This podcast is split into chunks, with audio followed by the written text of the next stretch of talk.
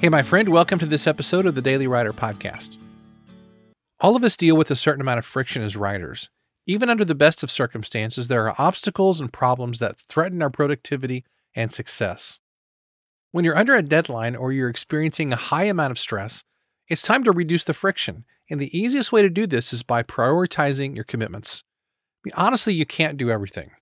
Let me give you an example. After I created my first podcast called The Artist Suitcase, this would have been, I think, back in 2013 or 2014.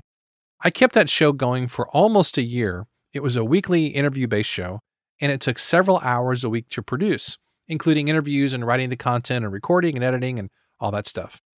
However, after 37 episodes, I decided to end it because it really wasn't helping me to reach my creative goals at the time.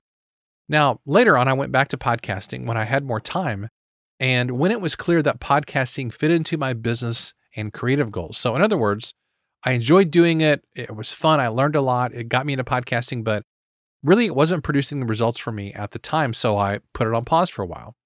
And I think that's a good example of saying no to something right now, even though it doesn't mean you're saying no to it forever.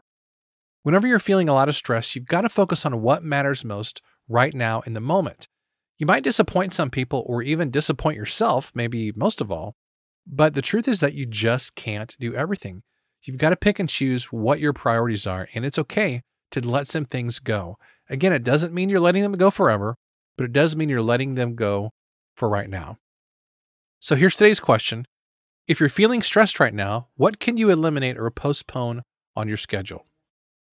Thanks so much for listening to today's episode.